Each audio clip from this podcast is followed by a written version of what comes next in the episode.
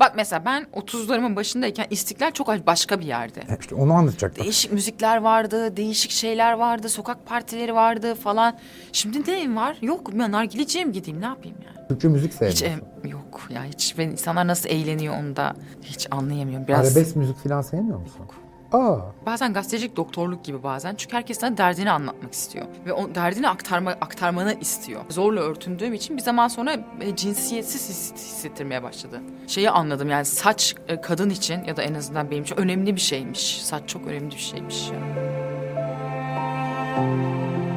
hoş geldin Neş. Hoş bulduk.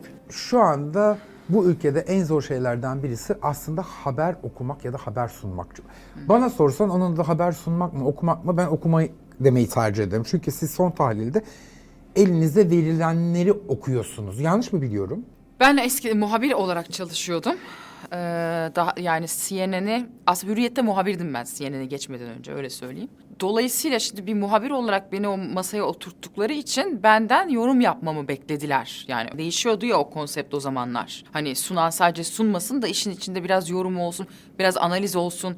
Hani öyle bir şey çünkü televizyon değişiyor. Dolayısıyla beni onun için zaten şey yapmışlardı işe almışlardı. Ya aslında yani şunu söylemiyor. Eski sen eskiden TRT'de olduğu gibi önüne yazılanı okumuyor. Yani yapanı da var tabii. Ne bileyim bu işin de bir kuralı yok ki Armağan. Yani bir kuralı yok bilmiyorum artık. Herkes kendine göre kimi okuyor, kimi okumuyor. Çok zor bir iş yapıyorsunuz bence. Yani yok hiç de zor değil. Hayır. Bu ne var? Beyin cerrahisi mi? Şu anlamda zor. Bir editörle işte haberin içeriğine karar veriliyor sonuçta. Sen de karar verenlerden bir tanesisin. Yüzde yüz o içeriğe sen karar vermediğin halde linci yiyen de, hakareti de yiyen de sensin. Doğru. Ama arkada aslında Doğru. yüzde yetmiş, yüzde seksen daha fazla söz sahibi bir insan var. Doğru. E tabii bir şeyle konsensusla hazırlanıyor ya aslında haberler yani. İşte bu bir haber merkezi toplantısı oluyor. İçerik tek tek tartışılıyor. Öyle mi böyle mi? Her kanalın bir politikası oluyor. İşte bir de sansür mekanizmaları oluyor falan. Oradan ne çıkarsa o. Evet tabii ki yergiyi haberin yüzü kimse o alıyor. Küfrü o yiyor, işitiyor.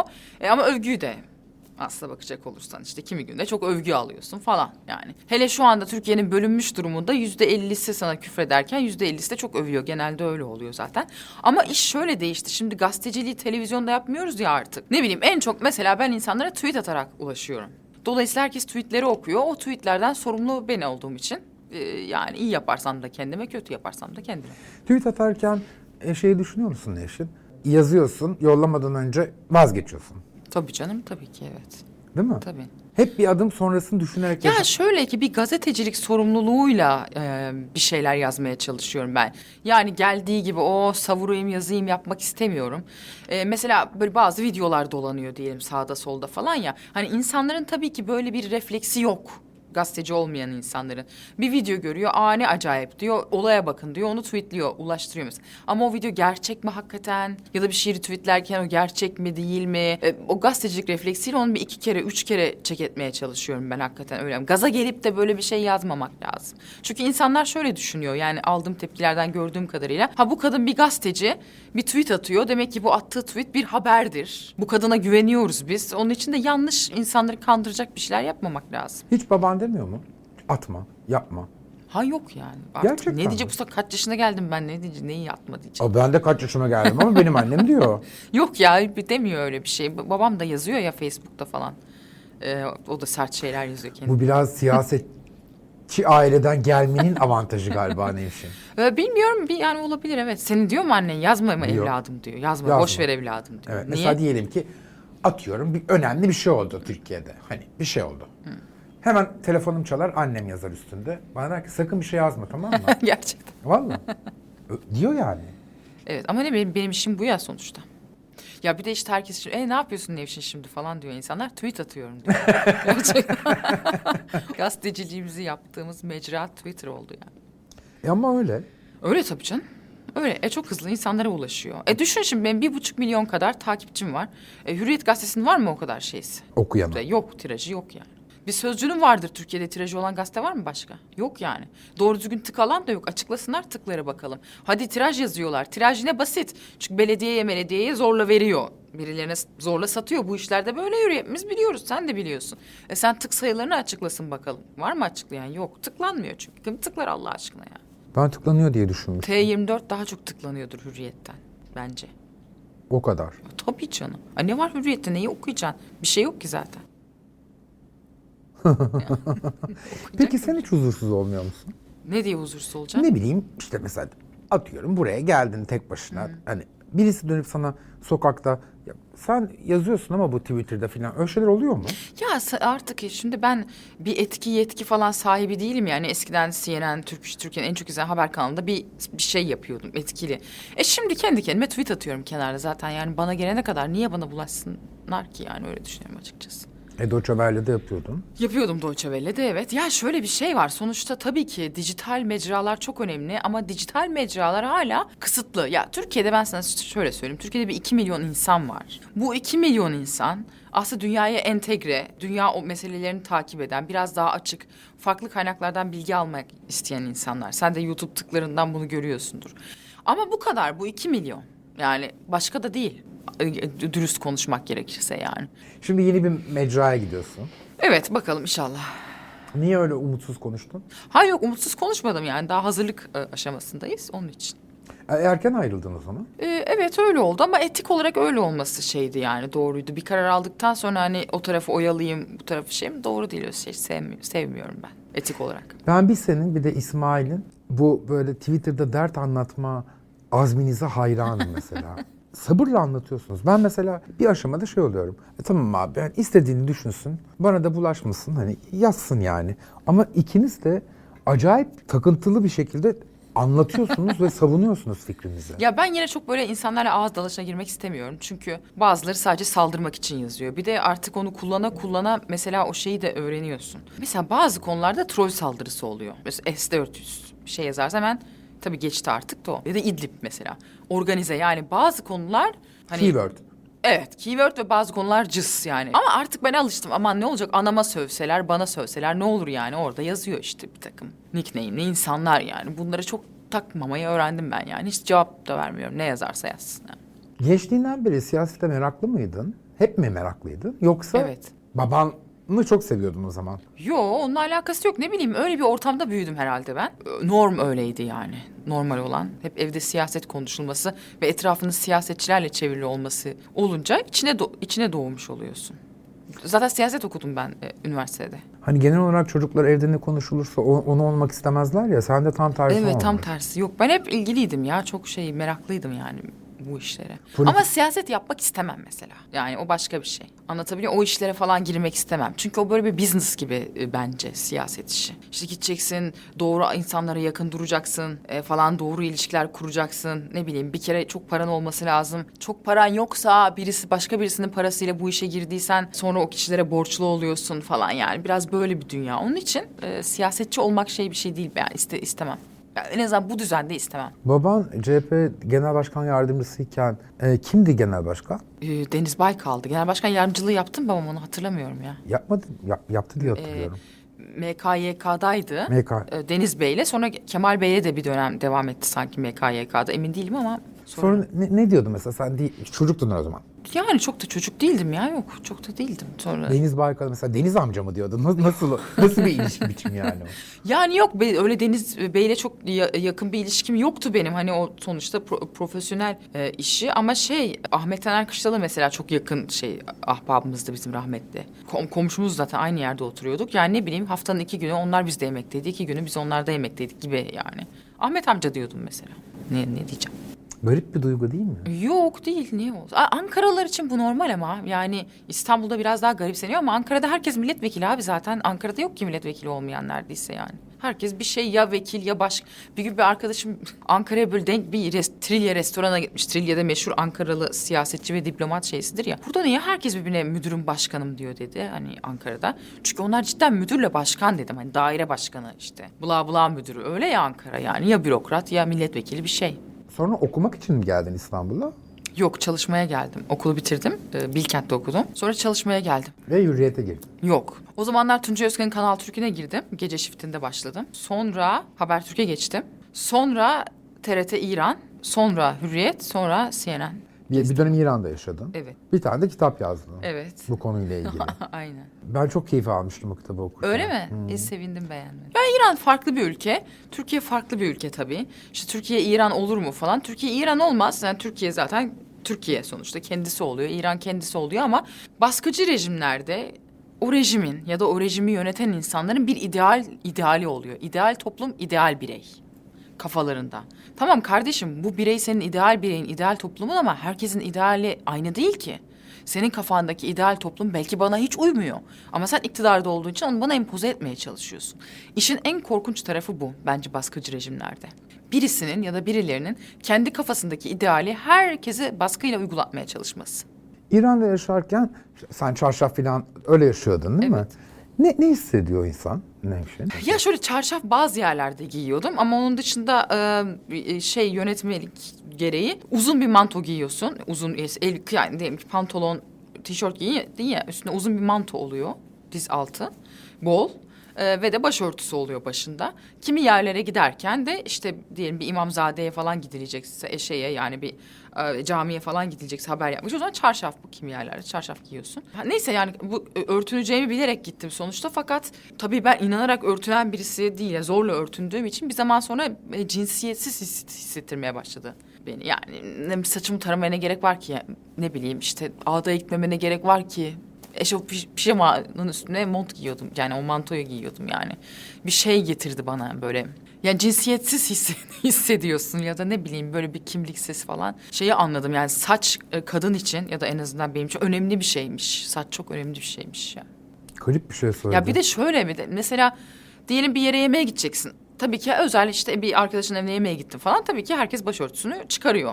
Kenara koyuyor. Orada başına çık. Fakat bunu kadınlar anlayacak. Ya gidiyorsun saçını yaptırıyorsun kuaförde güzel. Şimdi başörtüyü giyiyorsun sonra. Ya o saç bozuluyor sen bir yemeğe veya davete gidene kadar. Hay diyorsun lanet olsun yani. Onca uğraştım para verdim gitti saç diyorsun falan. Böyle zorlukları oluyor yani bir takım. İlk gittim e, işte başörtümü örttüm. Sürekli ka- kafamdan kayıyordu bu başörtüsü. Sürekli kayıyor. Bana dediler ki bir hafta sonra kaymaz merak etme. Dedim nasıl kaymıyor? Öyle oluyor. Gerçekten öyle oluyor. Bir hafta sonra kaymıyor nedense. Ne oluyor mu? Herhalde alışıyorsun bilmiyorum. Bir şekilde alışıyorsun Kafanı ve kaymıyor. biçiminden falan olabilir. Peki o olabilir. olabilir. Yani hani kafanı çevirme biçimini öğreniyorsun ve Herhalde bir şekilde evet. değil mi? O Evet ama ilk hafta habire düşüyor kafandan yani. iki adım atıyorsun düşüyor. Ben buna ne yapacağım dedim. Toka moka taktım tutmuyor falan. Sonra evet bir şekilde kaymıyor bir daha kafandan. Habercilik yaparken çok zor zamanlardan da geçtin. İşte bir dakika saniye söyledin, o Evet. başına dert oldu. Evet Mesela onu söyledin, onu söyledikten sonra yayın bitti evet. ve şunu dedin mi? Bir şey söyledim ve şimdi başım derde girecek. O zaman hiç demedim ya. Daha önce başka şeylerde öyle düşündüğüm oldu ama orada hiç aklıma bile gelmedi benim ya. Çünkü benim orada kastettiğim şey şuydu. Şimdi Trump'la görüşmeye girdiler ya. E şimdi zaten e, Recep Tayyip Erdoğan İngilizce bilmediğine göre bir tercüme var. Düşün. E zaten girdin odaya merhaba merhaba dedin. Oturdun konuştun tercüme edildi. Yani girdisi çıktısı 23 dakika derken bunu kastettim. Bunda ne var ki? Ama herhalde şöyle anlaşıldı o. Ha işte öyle cinsel bir alt mesaj falan öyle sanıldı anladığım kadarıyla. Ben onu söylediğim an hiç aklımdan bile geçmedi yani bir sorun olabileceği. Ama ondan önce zaten bana takmışlardı Armağan. Yani ne desem sorun oluyordu ya abuk sabuk şeyler. Burada artık kimse karara, kararı alan ekip yani iktidarda anlaşılan böyle medyadan sorumlu bir ekip falan var anlaşılan. Onlar e, kovdurmak istiyorlardı beni yani. Kimse bunlar. Ama tabii şunu da söyleyeyim çok hayırlı hayırlı oldu yani ki kovulmuşum. Aa, Ay tabii canım. Yani ben kovuldum. Bir süre sonra zaten Demirörenlere geçti. sonra biz kovulduk. Hani, e zaten sonra herkes kovuldu. Ben gayet güzel bir zamanda ayrılmış oldum yani. Çok da iyi oldu. Mutlusun yani. Ay mutluyum tabii canım. Ne Mesela yapacak şunları mi anlattın ya yani? az Ne işim evvel. var? Bir dakikalık bir şey anlattın. Ben öyle dedim filan. O, işte o gazete manşet at. Mesela burada benim içim sıkıştı anladın mı? Mesela buna nasıl dayanıyorsunuz? Yani niye bir de? Niye dayanıyorsunuz? Niye? Evet çok güzel soru. Niye? Haklısın ya. Evet niye güzel bir soru. Gerçekten bu niyeyi merak ediyorum. Bunu İsmail'e de sordum. Niye? Ya niye? İsmail ne dedi onu o izlememiş. Ben gazeteci yap, gazetecilik yapmayı seviyorum dedi. Ya herhalde evet yani bir yandan da bizim işimiz başka ne iş yapacağım anlamadım ben. Ne yap yani başka da iş yapmayı bilmiyorum. İşim bu ya ne yapayım? Evet işin bu. En iyi bildiğin iş bu. En iyi yaptığın iş bu. Bunu çok iyi anlıyorum. Sizin gibi pısıp oturmamak da başka bir tercih. Fakat tabii şöyle de bir şey var. Çünkü e, sonuçta bizim yazdığımız, çizdiğimiz şeyleri talep eden bir kamuoyu da var. Eğer buna hiçbir kamuoyu olmasaydı, böyle bir talep olmasaydı bu iş yapmamızın bir anlamı olmazdı. Ama sonuçta ne bileyim senin bir attığın tweet'i okuyan, ondan faydalanan milyonlarca da insan var bir yanda. Yani bu iki milyon insansa iki milyon insan için. Yine de kıymetli. Yani bu işin de bir talebi var onu demek istiyorum. Talebi olmasa yap- yapmanın anlamı olmaz. Sen bir, bir yandan da spor addicted'sın değil mi? Evet, Bağımlı. evet. Bayağı bağımlısın. Bağımlıyım evet. Mesela günde kaç saat? Ya şimdi şöyle oluyor. Bizim bu Ironman triatlon işlerinde genellikle bir hedef yarışın oluyor. İşte neyse o sene seçtiğin hedef yarış. Ona göre o antrenman saati peyderpey artıyor. Öyle söyleyeyim sana. Şu yarışa. anda kaç saat yapıyorsun günde? Şu anda çok değil yani günde iki saat gibi düşün. Ee, ama işte yarış yaklaşık bu, bu sene olabilecek mi yarış onu da bilmiyoruz. Ee, yarış zamanı yaklaştıkça o peak zamanında işte uzun bisiklet antrenmanları oluyor. Günde altı saat falan e, gibi. Ya haftanın bir günü. Yani hafta hafta içi genellikle kısa sert antrenmanlar çalıştığım için hafta sonu boş gününde uzun antrenmanlara vakit ayırıyorsun. Yani vücudu ona hazırlamak için. Haberci olmak nasıl bir şey Nevşin? Mesela ne oluyor? Sabah kalkıyorsun, Türkiye'de basılan bütün gazeteleri alıyorsun, bütün köşe yazarlarını okuyor musun? Ya artık almıyorum gazete ama okuyorum evet. Ne Her- var ne her- yoksa. hepsini. Tabii tabii bakıyorum yeni akit, menakit, takvim falan hepsi ne bakıyorum. Ne yazmış, ne Hani- yapmış. Mesela hakkında kötü şeyler yazıldığında ne hissediyorsun? Mesela magazinde şöyle oluyor. Benim için de yazılır ya kötü kötü şeyler. Evet. Mesela şöyle bakıyorum ben. E magazin bu yani. Evet. E tabii ki evet. Ha, benim için öyle. Şimdi Evet. Magazin dediği şey uçucu, gelip geçici. Bundan beş sene sonra ya da ne beş senesi? Üç ay sonra hiç kimsenin hatırlamayacağı bir şey. Evet. Ama habercilik öyle değil ya sanki. O yo o da öyle bence. Ya şu anda mesela bana öyle çok sayıp sövenleri çok da ciddiye almıyorum ben ya. Olabilir yani. Olabilir yani. E, olabilir yani onların da işi o. Öyle düşünüyorum biraz. Anlatabiliyor muyum? E, etkilenmiyor olamazsın. Vallahi etkilenmiyormuş insan bir zaman sonra. Bu ilk... ilk- Şerbetlendim diyorsun. Gerçekten ilk başlarda bir üzülüyorsun, şok oluyorsun falan artık hiç umurumda değil yani gerçekten. Yok etkilenmiyor çünkü hakikaten sonra normal oluyor. Yani başta çok e, dokunan şey sana sonra normal, her gün her gün her gün sana hakaret ederlerse e, etkiler mi seni? Bir zaman sonra eh der geçersin. Sen örgütlü bir siyasi parti falan üye değilsin değil mi? Hayır değilim. Hiçbir zaman da olmak istemiyorsun. Yok istemem. Yani de, o giremem o şeylerin içine. Girmek istemem yani. Böyle bağımsız iş yapmak daha, daha güzel ya.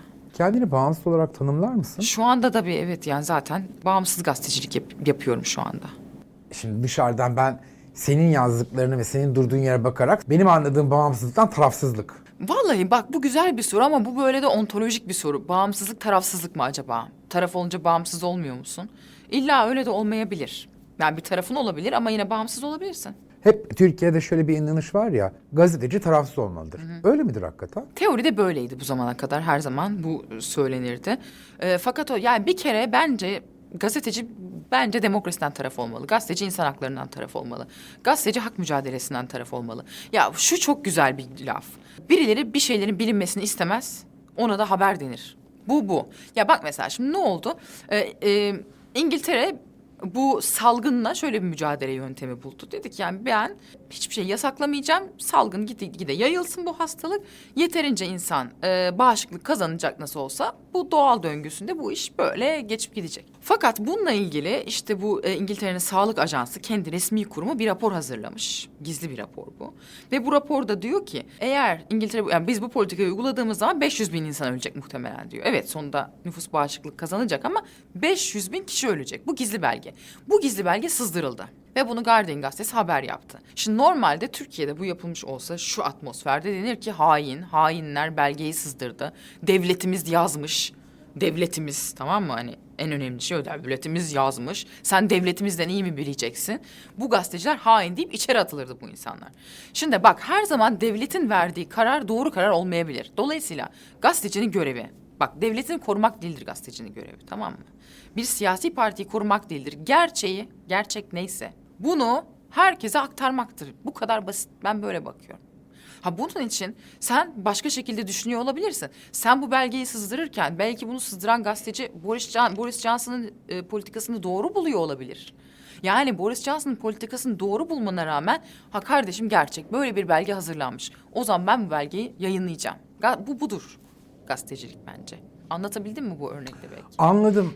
Neyin doğru olduğuna ben Evet. karar veririm diyorsun aslında. Yani benim objektif bakış Ka- açımda. ka- halk karar versin ona. Halk versin. Yani bi- bilgiyi, gazeteci bilgiyi döksün. Neyse. Fakti siyasetçinin saklamaya çalıştığı bilgiyi. Ben kamuoyuna ulaştırayım da. Benim görevim o. Sonra kararı kamuoyu versin arkadaş. Ama bilsin kamuoyu. Kararını vermeden önce bilsin. Yani şöyle bir şey olmaz. Sen kamuoyunun hiçbir bilgisi yok hiçbir şeyle ilgili. Hiçbir haberi yok ve sonra gidip bu insanlar oy veriyor. İnsanlar bilmeden oy veriyor. Halbuki insanların bilerek oy vermesi lazım. E, insanların bilmesi için de aracı benim yani gazeteci. Görevi bu gazetecinin. Onun için diyorum aslında böyle çok zor beyin cerrahisi falan değil bu iş yani. Fact'in, gerçeğin peşinde koşmak. Bu kadar basit. Ve bunu tarafsız yapabilmek. Ya taraf olsan da tü- belki e, bir gazeteci şey ya e, atıyorum CHP'li bir gazeteci. Bak bunu gördük mesela. Belki CHP'ye yakın duran gazeteciler en son Canan Kaftancıoğlu'nu çok sert eleştirdiler. Salgına rağmen toplantı yaptı kadınlarla diye. Çok sert eleştirildi. Hani sen niye yapıyorsun dediler. Bak tamam çok işte budur yani. Gazetecilik piyasasında ya da haber piyasasında kadın olmak erkek olmaktan daha zor mu? E zor tabii ki çünkü kadınlarla ilgili şöyle bir şey vardı. Çok e, daha yakın zamana kadar şimdi de bence öyle oldu. İşte böyle hani bunları biz süsleyelim, boyayalım, oturtalım, önüne yazılanı da okusun. Hani genellikle spiker olarak değerlendiriliyordu kadın gazeteciler. Bu mesela e, bunu hep de söylüyorum her sorulan yerde. Banu Güven'le kırıldı hatırlarsan NTV'de. Muhabir bir kız daha sonra anchor masasına oturdu. Banu Güven'le kırıldı. O bir ekolün e, temsilcisiydi Banu. O onun ardından hani muhabirlerin, kadın muhabirlerin farklı şekilde değerlendirildiğini gördük. Uzman olarak değerlendirildiğini gördük ama şu et- tepkiyi çok alıyorum ben mesela. Sen git magazin oku diyor mesela. Bana böyle yazıyor mesela. İşte kadınım ya ben. Ya o zaman, o zaman ben de sen erkek olarak sen git futbol oku. Futbol yaz diyeyim o zaman. Ama ne farkı var yani değil mi? Anlatabiliyor muyum? Ki çoğu erkek de ayrıca gazeteyi alıp e, sadece spor sayfasını okuyor. Onu da biliyoruz yani kadınları aşağılarken. Gördüğümüz bir patern bu. Evet böyle bir şey var yani sen zaten nesin ki seni niye ciddiye alalım bakış açısı var. Sahada da zor mu? E tabii ki zor zor. Yani zor en azından ne bileyim çok basit bir şey. Çişini yapmak zor oluyor kim yerlerde. Neymiş? e, ama öyle. Ya Van'a Van'a gitmiştim depremden sonra mesela. Şey işte hem tabii orada Erciş'te şehir merkezinde işte şeyi bekliyorduk. Yıkıntının altına insan çıkacak mı diye. Hem de işte gidip e, civar köylerde işte yarık var mı vesaire köylerde hasar var mı ona bakmaya çalışıyorum ve tuvalete girecek yer yok sonuçta. Erkekler daha kolay çişini yapabiliyor. Kadının çişini yapması daha zor oluyor. Takdir edersin ki. Kaç yıldır e, tırnak içinde söylüyorum ünlü bir gazetecisi? Bilmiyorum ki CNN'de kaç yılda çalışmaya başladım ben? 2011 mi? 2011 galiba. Hiç keşke e, ben e, izole olsaydım dediğim bir an oldu mu? Ee, bu ha, izo, yani tanınmasaydım, tanınmadan, bu Tanınmadan bu işi yapsaydım. yapsaydım dediğim an yok ya olmadı. Korktuğum ya. Yok ya ne, neden korkacağım? Yok korkmuyorum yani. İlginç. Bilmiyorum ki belki de evet ya aslında korkmak akıllı işi bir şey. Akıllı insanlar korkar aslında. Biraz aptallık var bende herhalde. Estağfurullah. Ya bir de işte dediğim gibi şunun rahatlığı da var. Hani şu anda ben böyle bir çok izlenen bir yani Fatih Portakal olsam mesela. Şimdi Fatih Portakal belki daha çok korkuyordur. Çünkü çok etkili bir pozisyonda Fatih Portakal anlatabiliyor muyum? Ve herkesin gözünün önünde. Dolayısıyla siyasetçileri de daha çok rahatsız edebilecek bir pozisyonda. Yani ben sadece tweet atıyorum şu anda. Ne olacak ki yani? Ama Deutsche Welle'de yaptığım programda bir sürü yerde orada konuşan insanlar haber oluyordu, manşet Evet oluyordu. güzel işler yaptık. Güzel izlendi falan. Evet. Ama ne olursa olsun hala YouTube izlenirliği televizyonu şey yapmıyor, yakalamıyor ya. Onu rahatlığı içerisindeyim ben. Ve rakamlara bakarak onu rahatlığını... İçeriden bir insana bu soruyu soracağım. Bak. Gezi Gecesi Evet. meşhur penguen belgeseli yayınlandı ya. Evet. O belgesel gerçekten bilerek mi yayınlandı Yok. yoksa bir tesadüf mü o? Gerçekten tesadüftü o. Zaten gece 12'ydi ki o belgeseli de o zaman bizim genel mü- Yani müdürümüz... gezi olmadan önce de yayın akışında o penguen belgeseli vardı, vardı? Vardı. Hatta o belgeseli Barış Tünay Kanda oluyor ya böyle televizyon festivali biliyorsun millet gider belgeseller alır falan. Barış Tünay belki sorsanız anlatır. Aslında e, BBC belgeseli o. BBC'nin NTV ile anlaşması var. Dolayısıyla NTV'nin önceliği var BBC belgesellerini almak için. Fakat Barış Tünay çok beğeniyor o belgeseli. CNN yöneticisi diyor ki NTV'deki Cem Aydın'a o zaman. Cem diyor sen alma da diyor ben alayım bunu ne olur diyor. Çok beğendim. Tamam diyor Cem de öyle bir jest yapıyor. Sen diyor al. Hakikaten de güzel belgesel aslında. İşte o penguenlerin yolculuğu falan görüntüler müthiş. Evet akışta o vardı. E zaten gece 12. E, fakat tabii orada bence suçlanması gereken bak habercilik refleksinin ne kadar körelmiş olduğu. Haber merkezi bir refleks alınmadı yani günün sonunda normal akış devam Aslında etti. orada akışta olan bir şey e, bir ref- yeni bir aksiyon alınmadığı için Evet. penguen haberciliğine döndü. Evet doğru sonra da bir şey oldu bak sembol oldu. Baba kız siyaset tartışır mısınız? Ee, biz çok farklı düşünüyoruz yani babamla. Ne gibi? Yani babam daha böyle tabii ki eski döneme ait. Yani o biraz daha soğuk savaş mantığıyla düşünüyor ve biraz daha ulusalcı bir yerde kalıyor babam. Ben biraz daha liberal birisiyim. Öyle Ve yani kızıyor herkes ama musunuz? yok tartışmıyorum. Artık şimdi kaç yaşında adam neyine tartışayım yani onu da üzmenin Eskiden? bir anlamı yok. Eskiden tabii ki o zaman tartışıyorduk hep kavga ediyorduk da artık şey yapmıyorum. Haklısın diyorum. Ne yapacağız? Niye, üz niye üzeyim ya? Ben de artık olgunlaştım. Kaç yaşına geldim yani. Haklısın baba diyorum. iyi dedin diyorum. Sana akıl veriyor mu? Veriyor tabii ki kendi. Ve Tabii ki ama şöyle de bir şey var. Sonuçta bu insanların da bir tecrübesi var kardeşim yani yıllardır. Yaşamışlar etmişler çok şey görmüşler falan. Her ne kadar e, şeyin uymasa da ya bak olgunlaştıkça bunu var, var ya böyle bir laf. İşte 20 yaşındayken babam hiçbir şey bilmiyordu. İşte 30 yaşındayken bilmem ne 40 yaşındayken baktım babam her şeyi biliyormuş falan. Hani onun gibi ya bu insanların da bir tecrübesi var. Belki çok ideolojik olarak çok farklı bakıyor senden ama bazen de söyledikleri bazı şeyleri şey yapmak lazım. Dikkate almak lazım yani. Siyasetçi çocuğu olmak farklı bir şey mi Nevşin? Şu anlamda soruyorum. Hani sanki dışarıdan bakınca işte hep sen hayatına dikkat etmek zorundasın. İşte ne bileyim işte kahkaha atamazsın dışarıda. Belli bir normda yaşayacaksın filan. Öyle mi? Hayır yok ya. Yani ne bileyim böyle belki çok böyle baban acayip başbakan başbakan olsa öyle de ne olacak hani o kadar Senin için değilmiş. yok değil. Ya da baban sana demiyormuş bence. öyle- Demiyordu evet bizde gerçekten öyle hani demokratik, demokratik bir şey var her zaman aile düzeni herkesin düşündüğünü söyleyebildiği ve yapabildiği. Belki Türkiye'de sanırım muhafazakar aile yapısıyla seküler aile yapısı arasındaki fark bu. Yaşadıkça bunu görüyorum. Yani seküler aile her ne kadar Kemalistlerin kendilerine göre çok muhafazakar olduğu taraflar olsa da işte hayata bakış, hayatı algılayış, dünyayı anlayış biçimlerinden gene de hayat tarzı olarak aile içerisinde daha demokratik e, yapılarda yaşadıklarını görüyorum ben. Böyle seküler ailelerin. Siyasetten başka ne ilgini çekiyor? Siyaset ve spordan başka? Ee, siyasetle spordan başka ne ilgimi çekiyor? Güzel bir soru. Ee, Çünkü sen sadece bu iki şeyle yaşıyormuşsun gibi. aslında doğru vallahi sadece bu iki şeyle yaşıyorum evet. Öyle çok başka şey tutkularım yok yani. e zor değil mi böyle bir hayat? Yo niye de tamam ne güzel işte. Yok. Ama hani bütün hayat siyaset ve bütün hayat spor olamaz yani. Hani ne bileyim Bilmem yani çok okuyorum. Okumayı çok seviyorum. Ama Ee, gene siyaset üstüne Evet genellikle siyaset, tarih falan okuyorum genellikle. E çok güzel bana böyle güzel günüm doluyor yani. Çok şey Hani öğreniyorum mesela falan. ben İnsanları Popstar'da jüriyle yaptıktan sonra mesela artık müzikli bir yerde eğlenemiyorum. Mesela üçüncü şarkıda kendimi kesesim geliyor. Canım sıkılıyor. Ya da şöyle oluyor. Birdenbire meslek hastalığı haline dönüyor ve nerede yanlış var diye bakmaya başlıyorum ve dinlemediğimi ama bir şeyi O izlediğimi da fark tatsız. ediyorum. O da tatsız. Çok tatsız bir hale dönüyor. Ama mesela sen kitap okuyorum diyorsun ama kitap okurken bile siyaset okumayı tercih ediyorsun. Evet. Ya işte sev- seviyorum. Mesela bir de gazeteci olmanın şöyle bir tarafı var. Ben şeye benziyorum. Bazen gazetecilik doktorluk gibi bazen. Çünkü herkes sana derdini anlatmak istiyor. Ve o derdini aktarma, aktarmanı istiyor. Mesela sadece tweet atıyorum diyorum ya pek çok insan mesela bana ulaşıp ya Nevşin Hanım şöyle şöyle bir durum var. Bunu lütfen Twitter'da yazar mısınız?